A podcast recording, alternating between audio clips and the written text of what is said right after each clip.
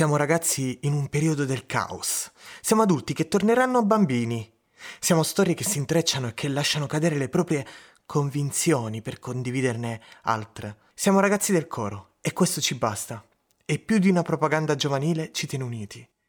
Diversi ma uno, come il titolo di un evento a cui abbiamo partecipato. Le diversità non si annullano, ma si uniscono. Siamo ragazzi, figli del caos.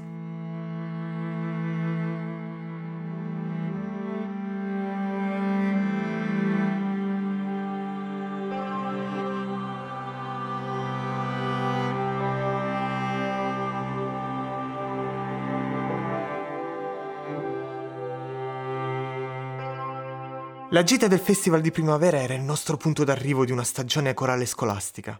Con noi c'era anche chi credeva partecipassimo ad una gara anziché a una rassegna corale, tutti con i nostri gilet grigi a quadri e il nome. L'etichetta con il nome di appartenenza della scuola, ben in risalto, di un giallo ocra. Anche lì, fra i contralti, mi seguiva l'amore, il mio primo amore, quello che non si scorda mai. Sarà che una voce profonda dice molto di più di una esageratamente squillante e io avevo bisogno del silenzio della notte, di una lampada accesa e di una coperta sulle spalle per vivere al meglio le mie emozioni. La mia camera buia con un leggero fascio di luce potrebbe sembrare cosa tetra, un po' leopardiana.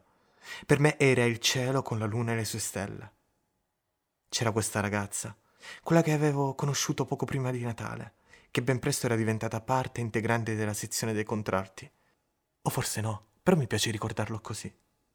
Cantare non era la sua prima passione, amava la danza, ma completare la sua sfera artistica non era poi così sbagliato. Bisogna essere eclettici, diceva sempre.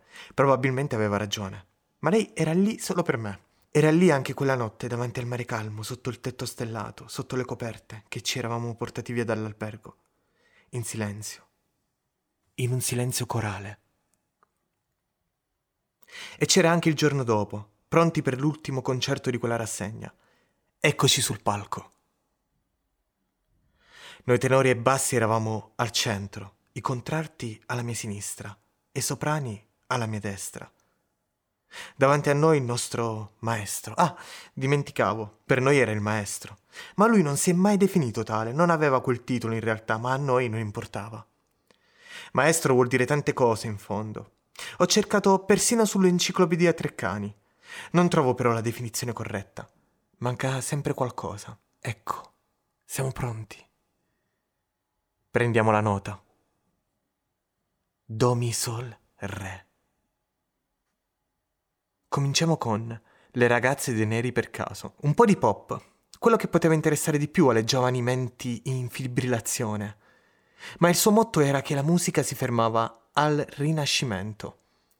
Il motto del mio maestro, ovviamente. Tutto ciò che veniva dopo era solo una mera copia imbottita di percussioni. E la sera era il momento in cui il suo coro volteggiava a mezz'aria fra una missa in cena domini e un profano medievale.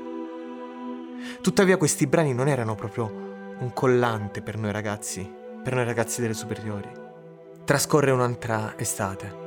Io che l'estate non l'ho mai amata, così immobile, vuota di eventi.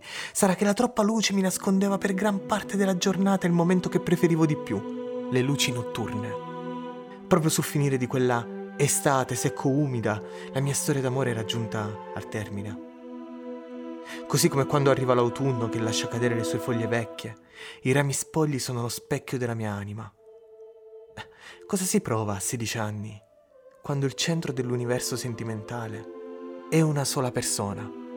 Quando questa va via, rimane una pausa lunga, molto lunga, su una partitura in Mi minore.